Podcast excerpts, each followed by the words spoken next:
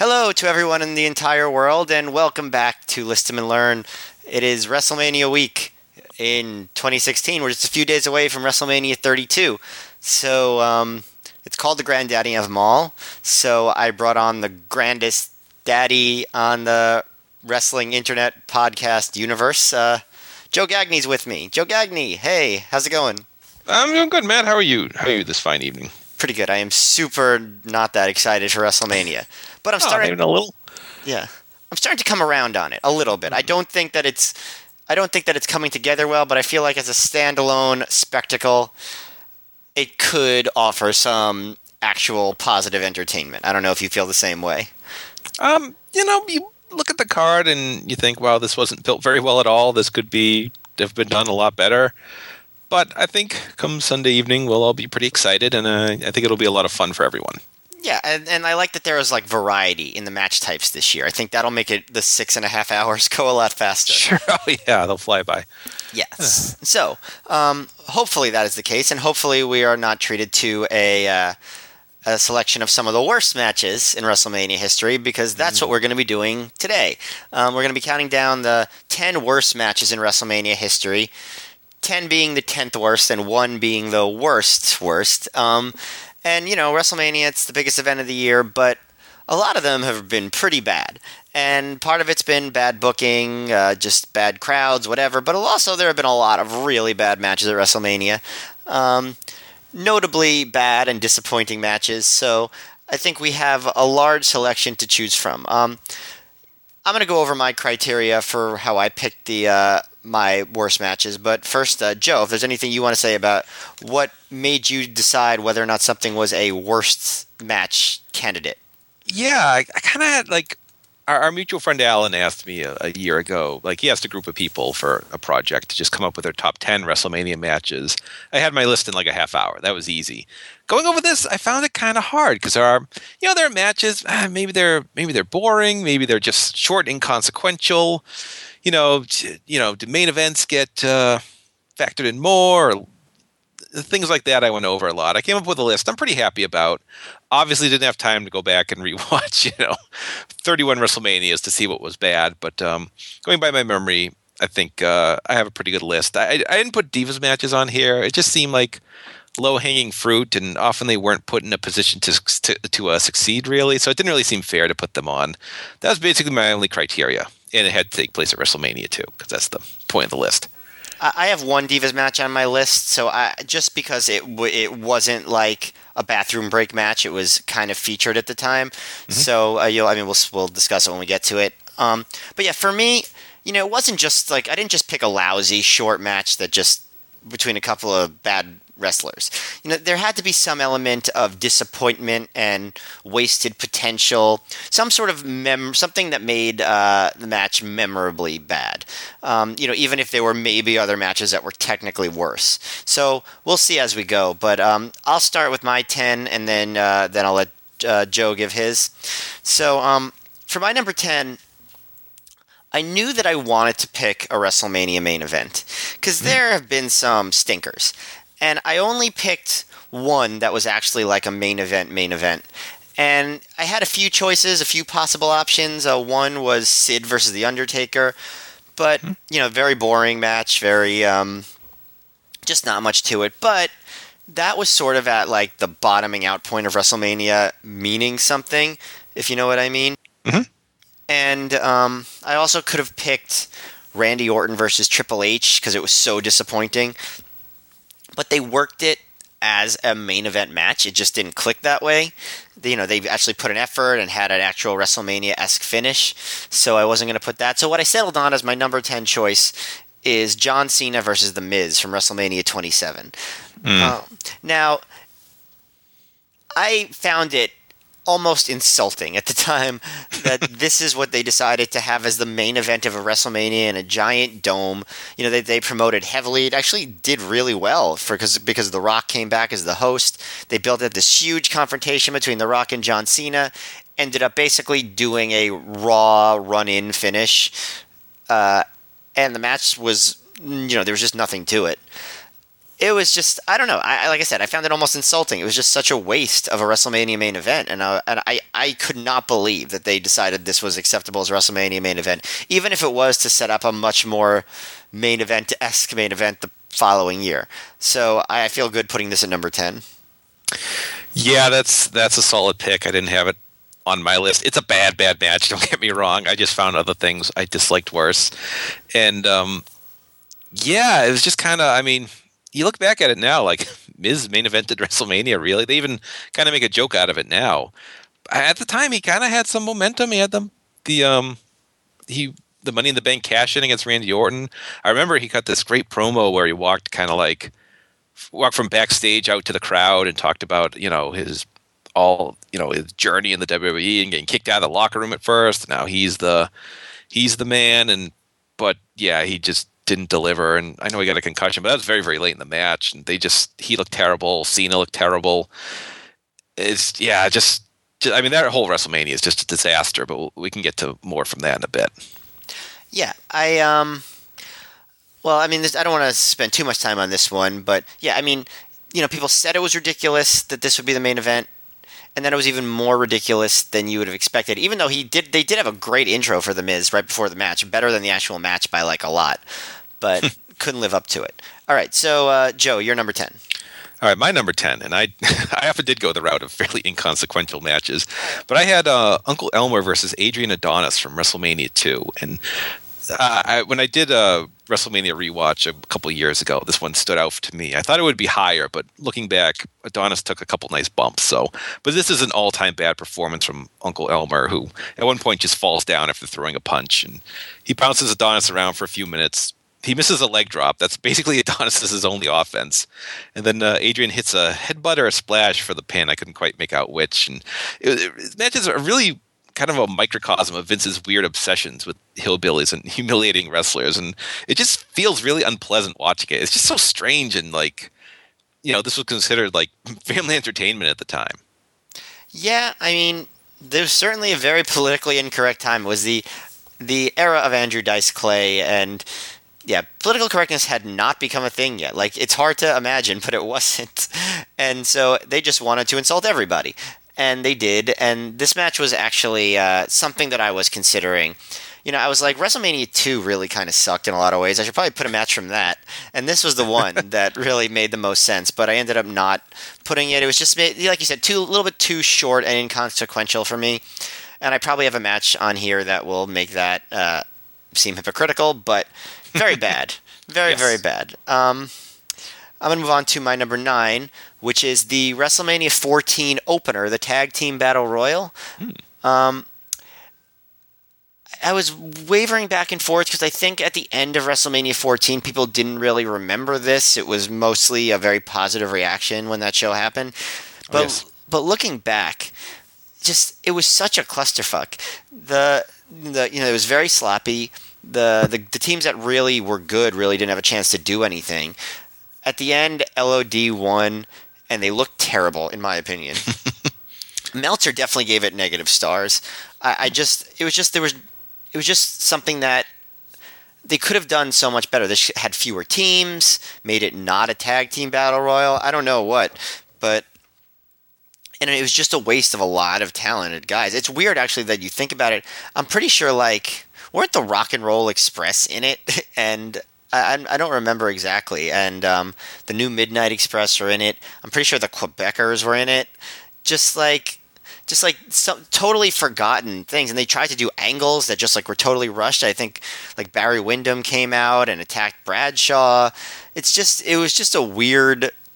I don't know, it's just a weird thing that's like kind of forgotten to history, but was so poorly presented that it might as well have never existed. So I, uh, I, I thought as far as like gimmick matches in WrestleMania and battle royals, because they, WrestleMania has had a few crappy battle royals over the year years. I think this was the worst one. I don't know if, how much you remember about this.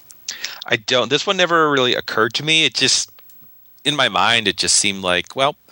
You know, it was a match to get everyone on the card and have the L O D go over. I didn't give it, I didn't give it much thought. I'm going to Wikipedia here. Yes, the Rock and Roll Express were in it, as were uh, the Headbangers, Too Much, The Disciples of the Apocalypse, The Godwins, The New Midnight Express, L O D two thousand, uh, Flash Funk and Steve Blackman, uh, The Truth Commission, Los Boricuas, mm-hmm. and uh, The Nation of Domination. Had and, two teams.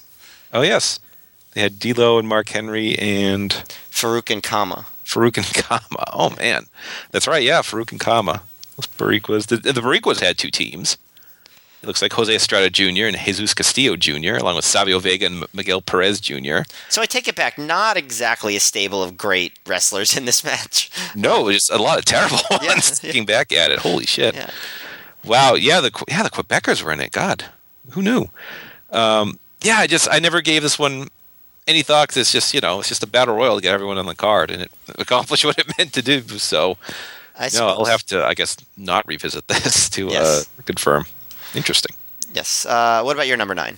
My number nine is the Natural Disasters against Money Incorporated from WrestleMania eight. Huh. So we have the uh, very popular Legion of Doom were the tag champs in early nineteen ninety-two, feuding with the Natural Disasters. Something comes up. I, I'm still not sure what, but they have to get the belts off the L O D. So instead of just losing to the heel team they're feuding with, they put DiBiase and I R S together randomly, never teamed before. They're the new champions. They take Jimmy Hart as their manager. The Natural Disasters turn face. And the Disasters, by the way, are comprised of Earthquake, who was the, the most hated heel in the promotion two years prior, and Typhoon, who bombed so bad as a babyface, they had to turn him heel yes, one year earlier. Plus, the babyfaces are like these huge monsters compared to the heels. So what I'm getting at is the crowd is deathly silent during this match, and you can't blame them because...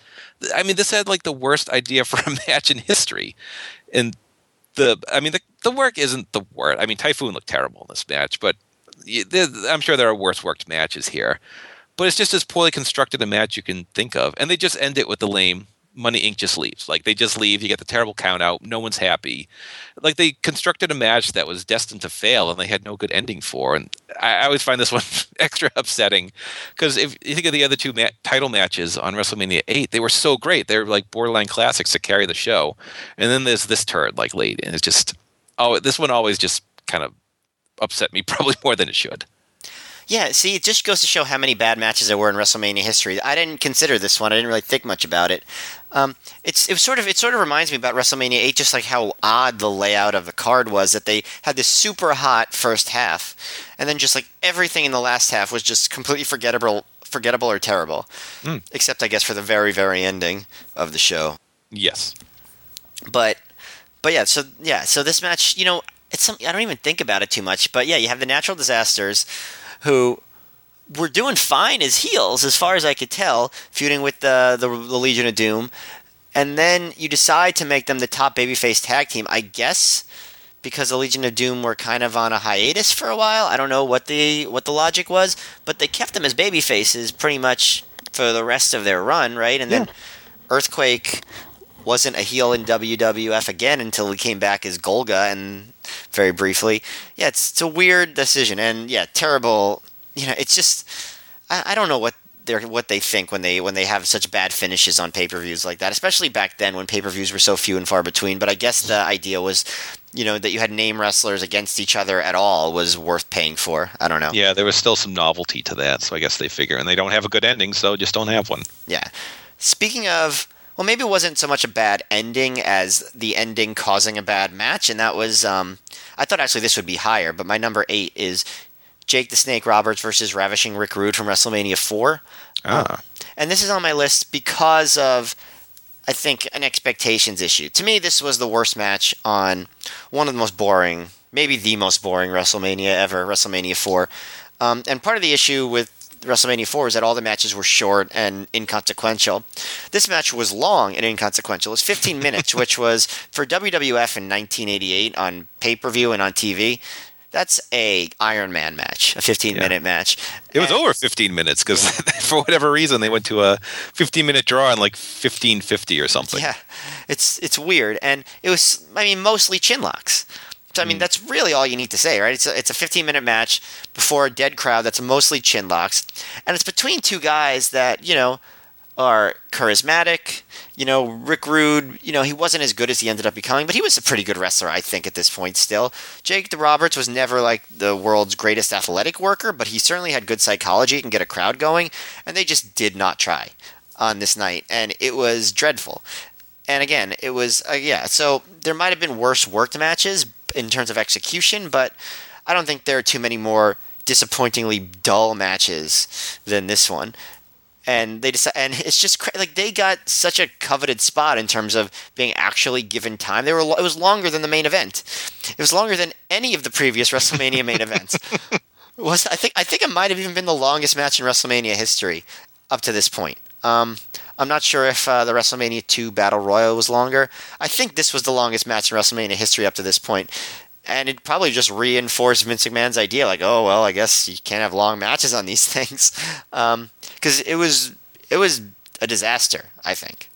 Yeah, I went back and rewatched this one because this one kind of jumped in my mind. It didn't make my final cut, but, I mean, it's it's by no means any good at all.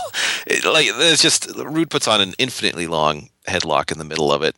There were a couple moments where it was a little exciting near the beginning and end, but... Um, That that may have saved it from my list, but uh, you're, I mean, this is by far the worst match these two had. And they had a spirited feud not too long after this. I'm surprised they still went through with it after this match. But, um, yeah, I, I mean, you're right. Just just god-awful. And just uh, I, I had a match from uh, WrestleMania four on here. We'll get to in a bit. It was not this one, but this was no good at I think, all. I think I might be able to guess what it was, but there are a couple of possibilities. So I just Yeah, there's checked. No shortage. Yeah.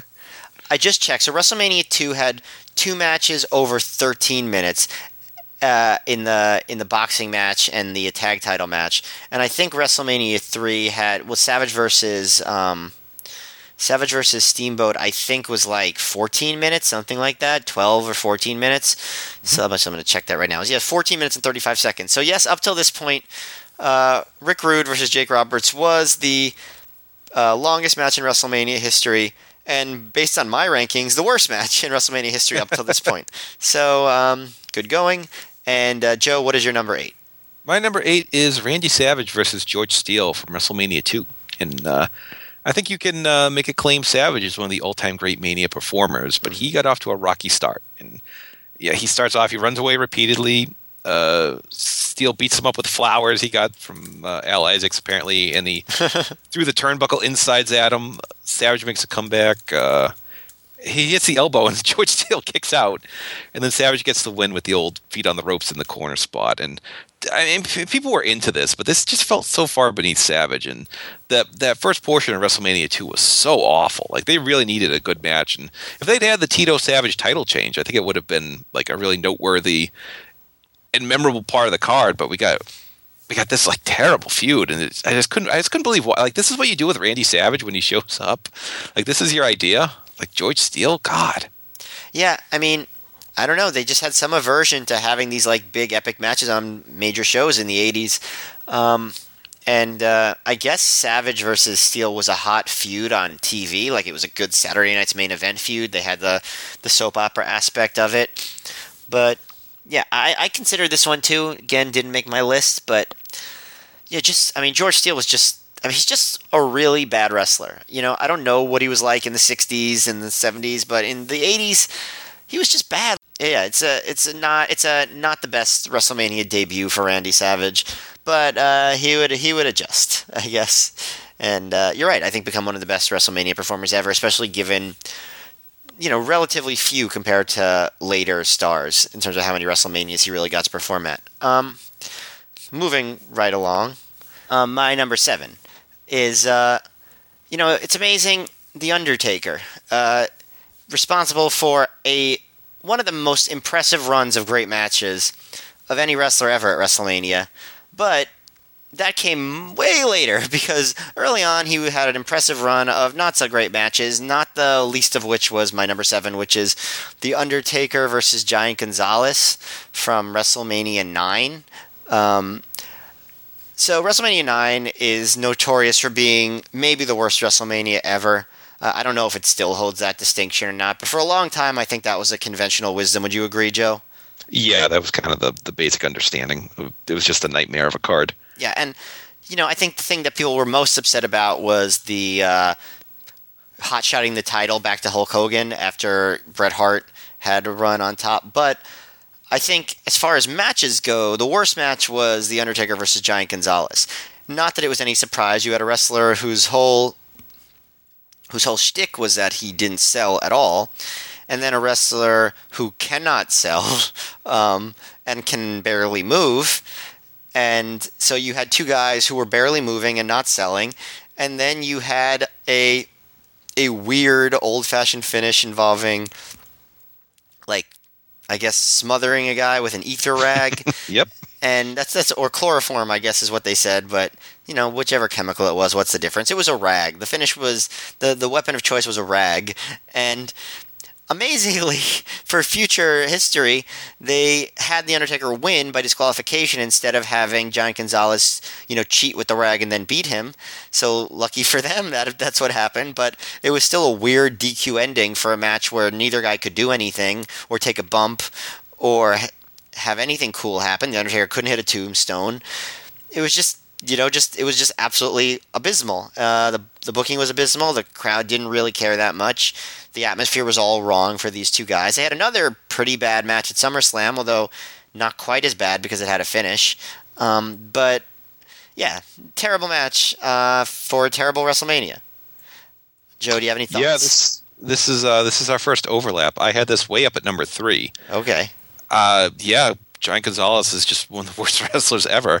He's yeah, like the way he sells, he like bugs his eyes out and acts like he's being electrocuted. Like you said, that they couldn't do anything. And I mean, Undertaker matches at the time were usually a pretty tough go, but this is just beyond brutal. And like you said, I think they're lucky stars. They they had Undertaker win even by D Q, because you can you imagine if he lost, like what would they build like a lot of those WrestleManias around? Like there's no streak. It's just a flabbergasting that you know.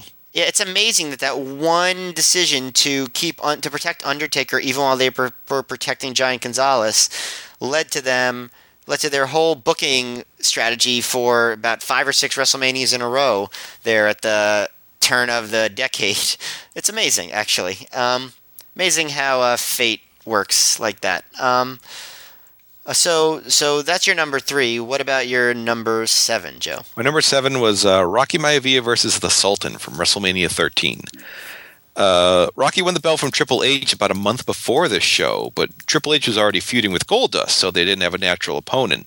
So they dusted off the Sultan, who debuted in the fall of nineteen ninety-six and was totally dead on arrival.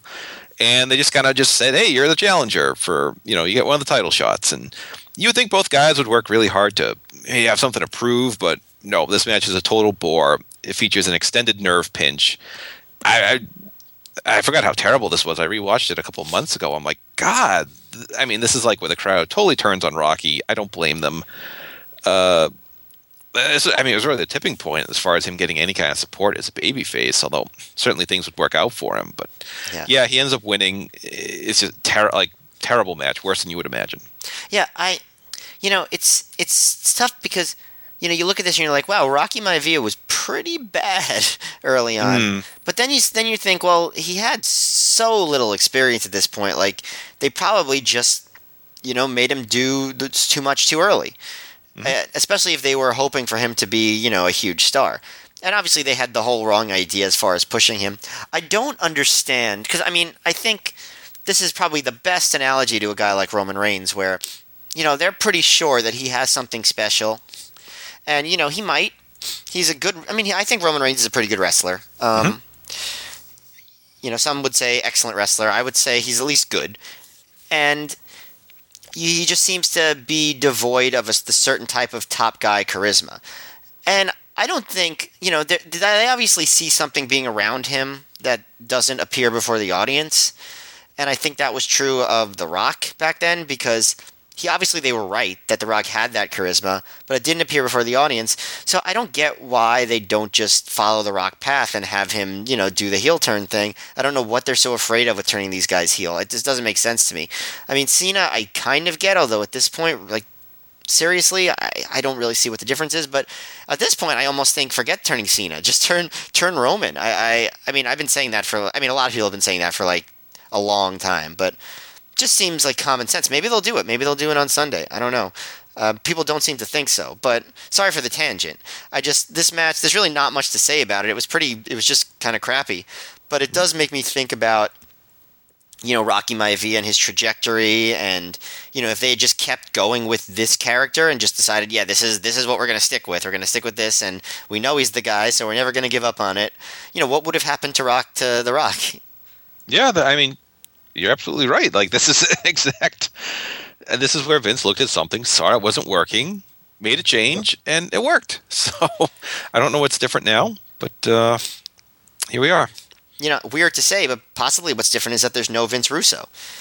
To be mm. like, I, and you know, and I, I, I feel weird giving Vince Russo credit, but I do believe that he probably was a guy who was like, "Yeah, Vince, we got to do something different." I, I mean, I do, I really do believe that that, yeah. that that he did something like that. And there's, I don't know if there's anyone like that in W W E right now.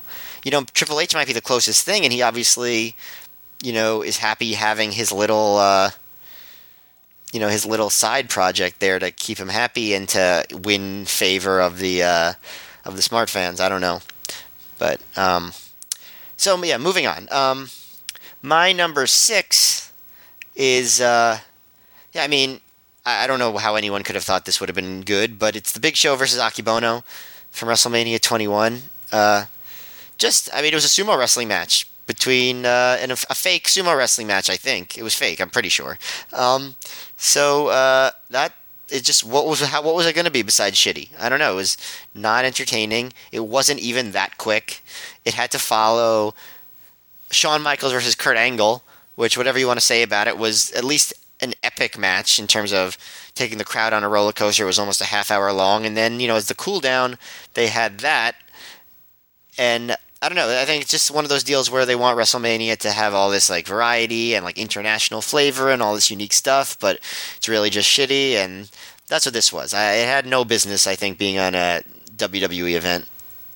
Yeah, why did they bring Akebono in? Because that did they think it would help pay-per-view buys in Japan? I, you know, that, I, that's all I can think of because he was a big draw at the time, right? Or at least a couple of years before that he was. Yeah, no, a couple of years before he was a, a huge star. Not, not quite so much at that point. And it, I, I, just, I like I knew who he was. I, I just had some context to it. I can imagine just being your average fan and like, okay, they're bringing in a sumo to fight the Big Show. Like, it's just, yeah, just conceptually, it's one of the worst ideas ever. Was it a situation where they wanted, like, Bob Sapp and they settled for Akebono? I don't know. Um, I don't actually remember that happening. It just sounds like something that might have happened.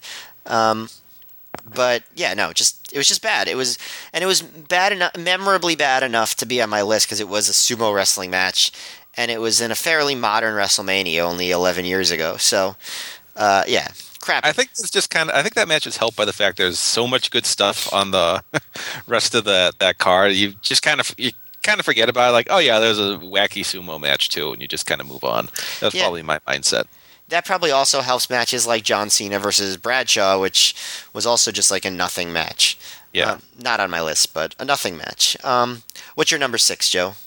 My number six is from WrestleMania four. Do you have a guess what uh, what match I had? Well, I had two possibilities. Uh, maybe I'm wrong about right. both.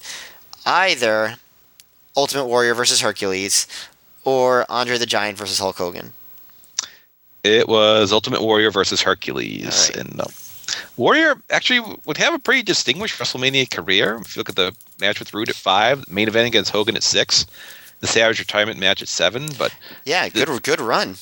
Yeah, I mean, this first one was just atrocious. I mean, Warrior was just awful. He whiffs on a clothesline at one point. He tries to do the throat drop across the top rope, but just misses, so Herc just lands on his feet. His punches look terrible. I mean, they just do stuff for like four minutes. Herc slaps on the full Nelson, but Warrior does the push off the ropes for the win. Herc thinks he won somehow, which is always amusing. But, I mean, when, you know, fans, like non-W W F fans complained about the roster just being gassed up crappy wrestlers. I mean, there was no denying that's what I mean. You you can't argue this here. It was just two big gassed up guys who were just doing a terrible wrestling match. Like I I'd kind of forgotten about this. I just kind of went back and was just kind of amazed at how bad it was. And I know it's short, but uh, and it was on on a bad show. But I mean, this one stood out to me. Yeah, and the thing is, like, I think they were trying, you know. It's I don't think they were yeah. like just having like a dull, lazy match like R- Rude and Jake Roberts. I think they were actually like trying at least almost their best, and they were just like you said, just too gassed up and sloppy and crappy to really do it. And Hercules was not a bad wrestler overall. Just at this stage of the game, He had just fallen victim to whatever was happening in wrestling or in the W W F at that time. Yeah, and it's interesting about the Warrior because, like, this is really, like, the kind of Warrior match that epitomizes what everyone doesn't like about the Ultimate Warrior. Because I'll always say that the Ultimate Warrior is kind of underrated as a wrestler. Like, he obviously only has good matches with other really good wrestlers, but not everyone could even do that. And the fact that he could always step up, like, when he's called on to do it in big matches and, you know, put in the effort and the time, you know, it's it's something. He's not like he was a, a really good wrestler, but I don't think he's, like, was as terrible as people used to make him out to be because there were guys that were just bad all the time and didn't really ever try. And the Warrior wasn't like that. But this... This match was exactly what everyone always complains about. Just sloppy, you know, didn't really know how to do a like an Irish whip or a clothesline, you know, just yeah. You know, his punches looked bad. He could have hurt somebody. And just now it was Warrior who did the suplex at the end and then and got his sh- and got his shoulder up, or was Warrior on the receiving end of the suplex? I don't even remember. Uh, uh, Hercules had the full Nelson and Warrior just kind of climbed up the turnbuckle and kicked back, uh-huh. and he ended up on top of Herc and still had to lift his shoulder at the end to so, not get. Uh, so, so it's basically even, the WrestleMania eight finish between um, Bret Hart and Roddy Piper. Just much less agility yeah, just, involved. Just, yeah, just a lot sloppier. Yeah. yeah. All right. Well. Yeah. See. So somehow. So it's, so I see they couldn't even bo- be bothered to do an actual back suplex. But yeah. Um, so yes, that's terrible. I agree with you on that. Um, My number five, we're up to top five territory. Uh, speaking of Tory, uh, this is my this is the one Divas match that I put, and it's because it was kind of a featured match on the show because Sable in nineteen ninety-nine was one of the top stars in the company, and she had pretty much just turned heel very shortly before this, and this was like one of her first big heel matches, and it's against uh, Tory, WrestleMania fifteen, and uh, it featured, I don't remember if it was the debut of Nicole Bass or... She was there, you know, doing a sloppy run-in, and everything about this match just went wrong. And it's really, this match did not really get much less time than, like, all the other main matches, so that's why I feel like it was an equal to them in terms of the way that it was presented. And it was just the peak of women's wrestling in the W W F being just crappy wrestlers, you know, that really didn't know what they were doing, put out there because of the way they looked, not really expected to do much, and they kind of just expected the crowd to... go along with it, and this time the crowd didn't. I mean, WrestleMania fifteen in general had a not so great crowd except for the main event, but they really crapped on this match, and it was really bad, and it was the beginning of the end of Sable. I think that heel turn was uh, was I don't know if it was a bad idea or if any if Sable was going to end up leaving anyway, but it's just it stands out to me among all the throwaway bad uh, women's matches in modern W W E history. This one stands out as just being a bad featured match that kind of exemplified a bad era in W W E, W W F women's wrestling. Yeah, that I didn't go back and watch this. I'm I'm sure it was terrible. I believe that was Nicole Bass's uh, debut. It looks like they got five minutes, which doesn't sound like a lot, but it, it was on par with a lot of the matches that night. Yeah, like the matches like we're going like six, seven, eight minutes. I think the tag title match got maybe even less than five minutes. Yeah, that went four. Mm-hmm. Uh, you know, yeah, I lost seven, five, yeah, and um, kind of yeah. I mean, boy, Sable really like how much longer was she there? It just seemed she fizzled like, out real quick. Maybe like two or three more months after that. Wow. Yeah, and then they they did remember they did the title switch. The women's title where, like, Deborah was awarded the title by Commissioner Shawn Michaels. And then I think Sable was just gone right after that. Yeah. It's crazy, actually, that Sable was, like, she was, you know, ma- you know, maybe, like, the second biggest ratings draw they had. And then, like, she was gone, like, pretty early on in the boom period. Yeah, I mean, she was a, a big part of them, kind of gaining momentum. And then she was gone just like that. It did not get to enjoy the fruits of their labors. I mean, it probably ended up better that way for everyone because um, not that women's wrestling in the W W F got good anytime soon.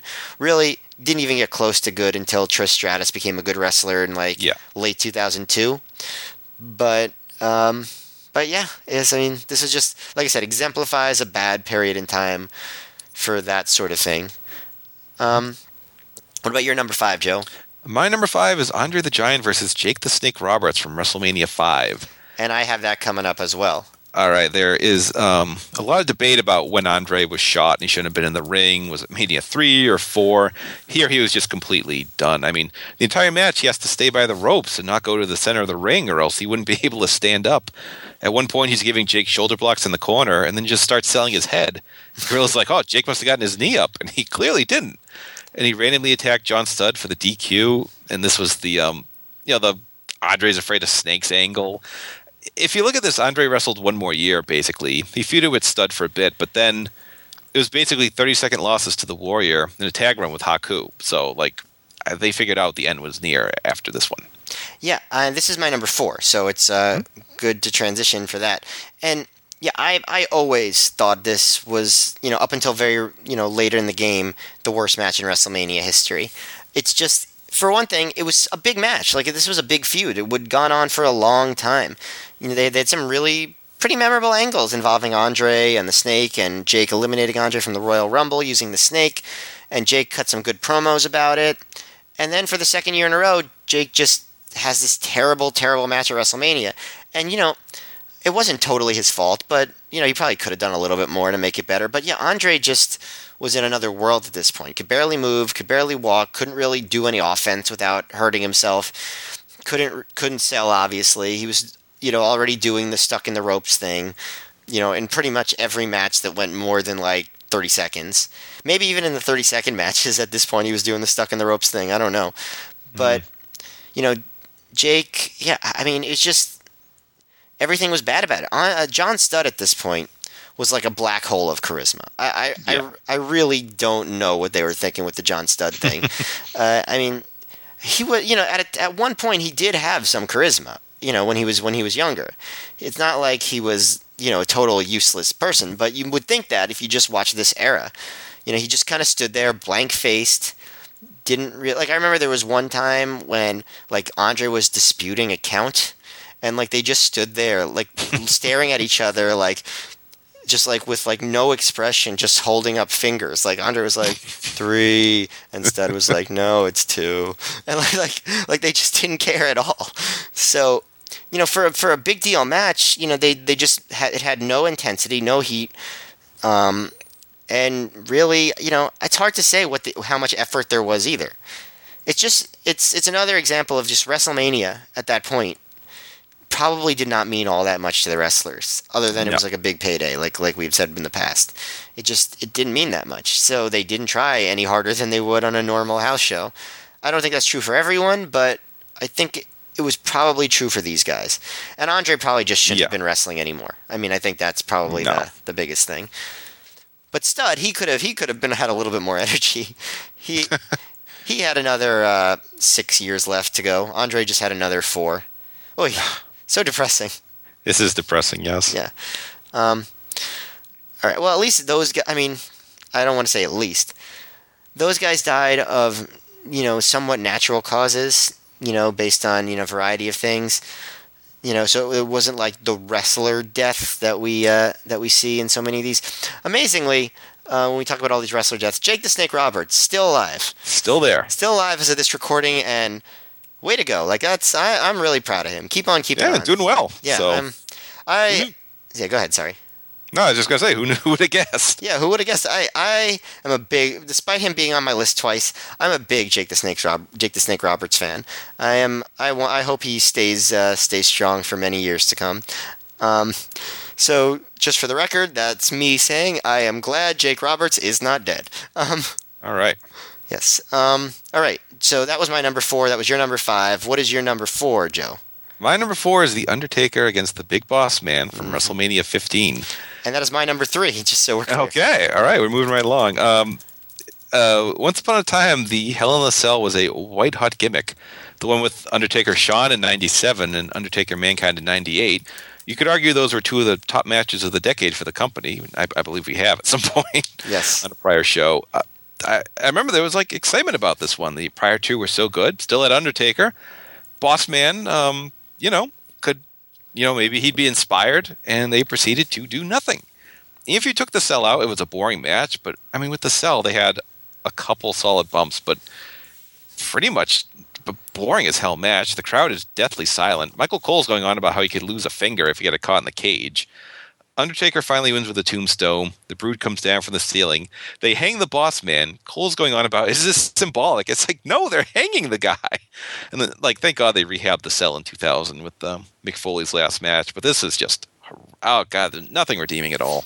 Yeah, I mean, this is it's this was really this. You know, all things considered, it was surprisingly memorable for all the wrong reasons. Like you said, it was the match that made everyone realize, okay, Hell in a Cell is certainly not a foolproof gimmick.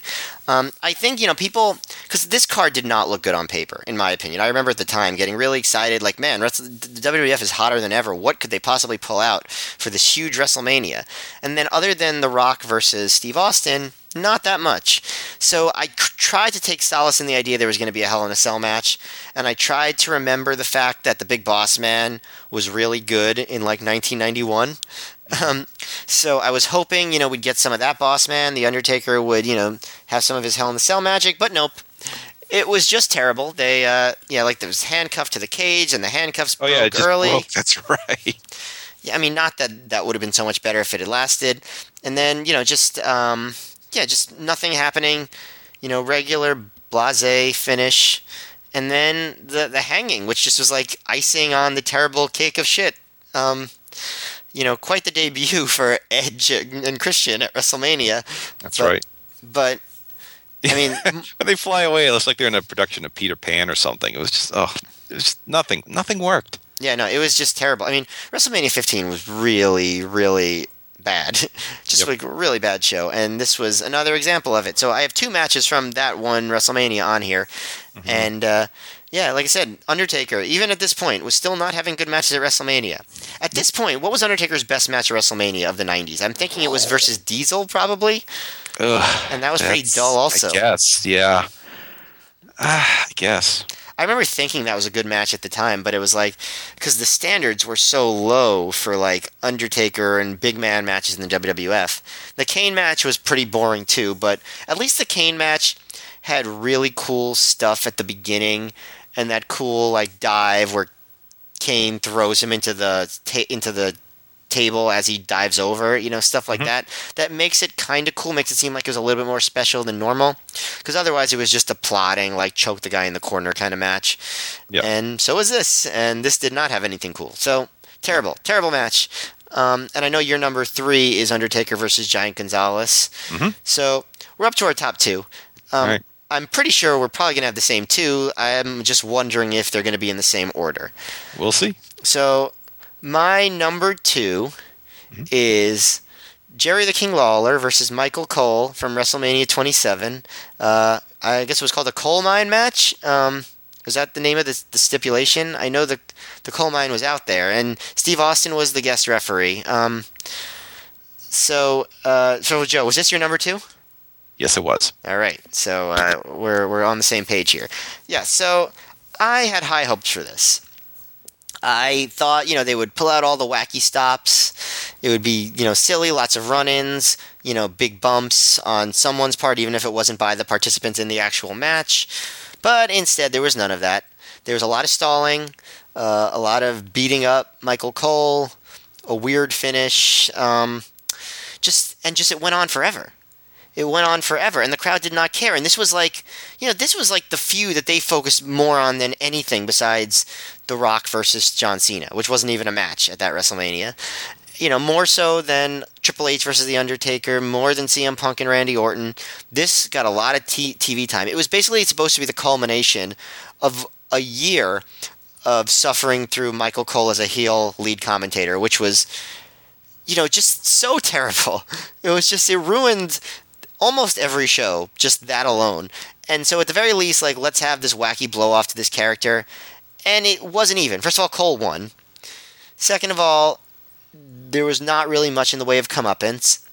Third, it was just boring and dull, and there were no there were no big spots. Like, when you have a match like this, where it was, like, two non-wrestlers, you know, kind of a wacky gimmick match, you you, you book some big spots. Like, when it was Shane McMahon versus Vince McMahon, and you had the Van Terminator, and you had Linda McMahon coming out of the out of the wheelchair, stuff like that. Didn't have anything like that. Steve Austin was barely utilized. Just, they just did it all wrong. And I was like... it's like, what happened to the W W F? I think that's W W E. That's what I thought as I was watching this. It was like, why can't they figure out what they're supposed to do with these kinds of matches anymore? Because they, they used to be really good at it. Um, hopefully on Sunday we'll find out that they're really good at it again. I don't know. But uh, I don't know if you what you want to add to uh, Michael Cole versus Jerry Lawler. Uh, like, I mean, I certainly didn't have a problem with them booking it. I thought, you know, they could either keep it short, you know, Cole does some silly things, Lawler gets his hands on him, pile drives him and wins, or they could, you know, they've booked matches like this, the aforementioned um, Shane and Vince match, a lot of run-ins, keep it interesting, but they're booked to go thirteen minutes, and not only that, but, you know, uh, Booker T gets a, an entrance, Jim Ross gets an entrance, Michael Cole cuts a long promo, he gets an entrance, Jack Swagger gets an entrance, Steve Austin comes out on an A T V, Jerry Lawler gets an entrance, and then they have the thirteen-minute match, you know, it's like Swagger interferes, so we get some shoddy Cole offense, some lame comedy, and Swagger eats a stunner, Lawler gets back on offense. He beats up Cole forever to where, you know, Cole's tapping out, but Austin's just ignoring it. You know, uh, finally, you know, we ring for the bell, everyone's celebrating. The anonymous Raw G M comes on, says, nope, because uh, of Austin's actions, it's a D Q. So Austin looks like a dumb shit. He, uh, he's... gave Booker a stunner before this. He beats up Josh Matthews. He just looks dumb.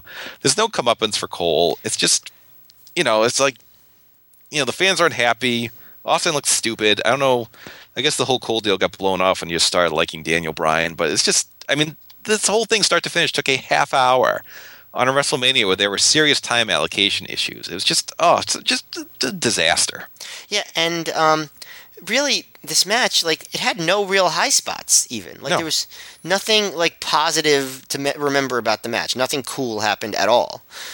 And, you know, at the very least, when you have a match like this, you know, and I said two non-wrestlers. I mean, obviously, Jerry Lawler is one of the greatest wrestlers sure. of all time.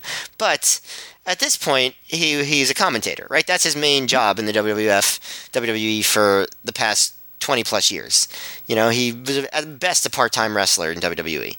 So... and at this point, he was very old. So, he, I would say, saying two non-wrestlers is fair in this context. And they just, they just didn't try. They just didn't try to do anything cool.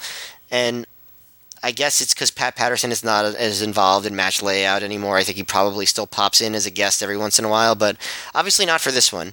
And it was just an epic fail. And um, it was second only to my number one. And uh, Joe, I'm thinking you're number one. I. Uh, I guess you could shock me, um, but Bret Hart versus Vince McMahon from WrestleMania twenty-six? That's the one.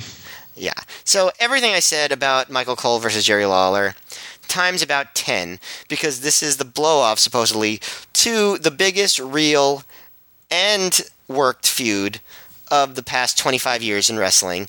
The most memorable moment in the modern era of professional wrestling. I don't even know if it's the modern era anymore. It's happened so long ago, almost twenty mm. years. But, it's, I mean, it's just, you know, people were waiting years for this. And granted, Bret Hart had a stroke, can't bump, can't do anything. So, of course, what do you do? Well, watch Shawn Michaels versus Vince McMahon from WrestleMania twenty-six. You have run-ins, you have big bumps, you have big spots. Instead, it's just an uncomfortably long squash match where the babyface has like a ten on one person advantage, and to the point where you get a lot of sympathy on the guy that you're supposed to be desiring to see get his ultimate comeuppance after years of waiting.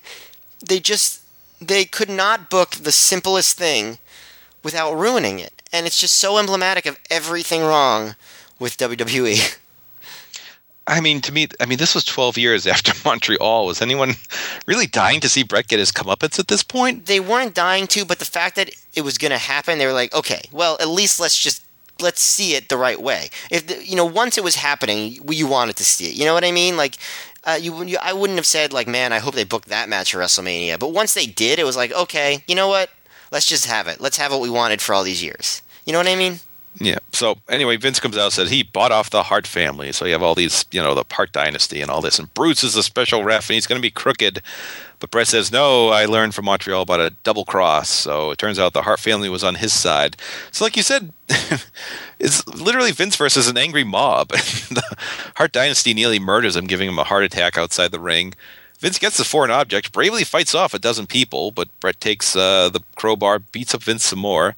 He teases the sharpshooter at one point, doesn't deliver, and the crowd boos. And he beats Vince with a chair. After like an hour, he finally makes Vince tap. And I had this like kind of pegged as number two in my mind when I did my original list, but I went back to watch it. I couldn't finish it. It was just that bad. And I'm like, I can't think of a, if that's not number one, I don't know what is. If I can't even stomach to finish it, it's like, you know, how do you mess that up? Yeah, I mean, Joe, even if you argue like people weren't clamoring for this match at this point, you could never, in that entire, like, what was it, like twelve and a half year duration between Montreal and this match, could you have imagined that they finally do Bret Hart versus Vince McMahon and the crowd is completely dead for it?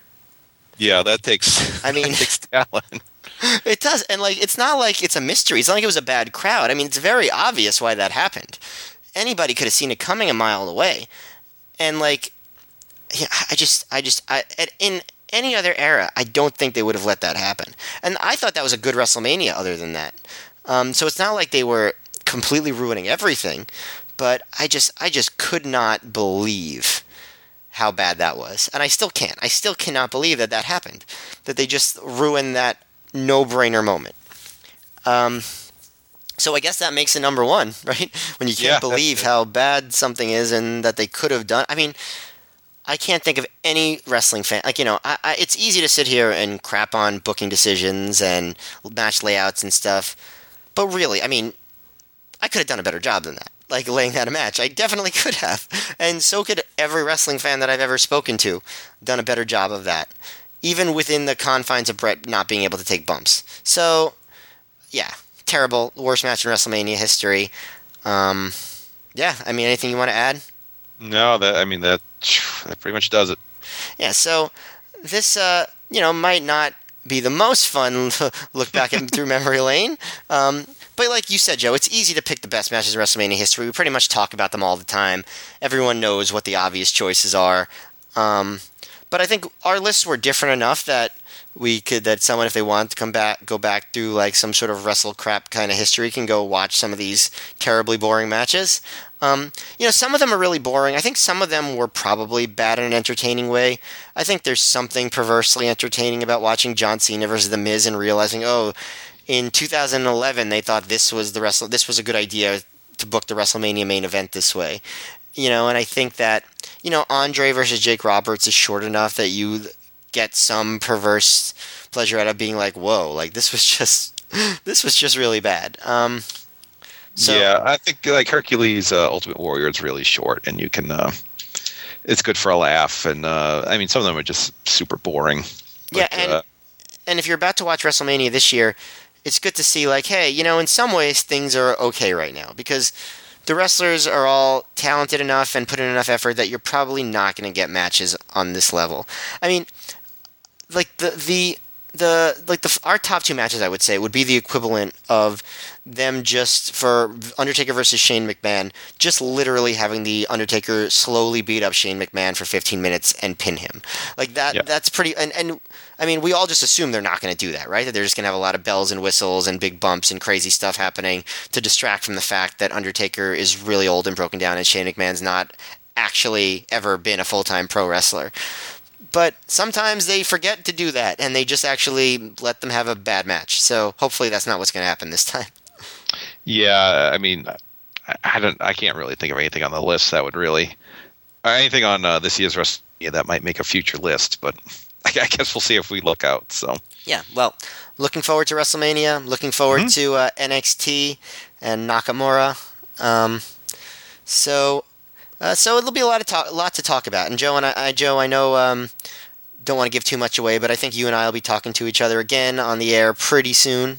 Yeah, the tenth anniversary of my podcast, Joe versus the World, is coming up, and maybe certain parties on the phone will be involved in helping me celebrate.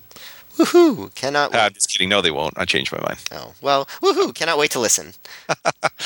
What a what a what a. Uh... A boisterous young man you are. Not even, not even this hour of negativity can uh, can dampen your spirits. Woohoo! All right. Well, uh, thank you, Joe, for doing this. Um, I hope you all enjoyed this uh, sad and depressing trip down memory lane. And um, I hope you all enjoy WrestleMania. and I hope you all uh, listen again soon. And uh, thank you, Joe, for being on. Thank you, the Cubs fan, for hosting. Thank you all for listening. And until next time, read a damn book if you want to learn something. Bye.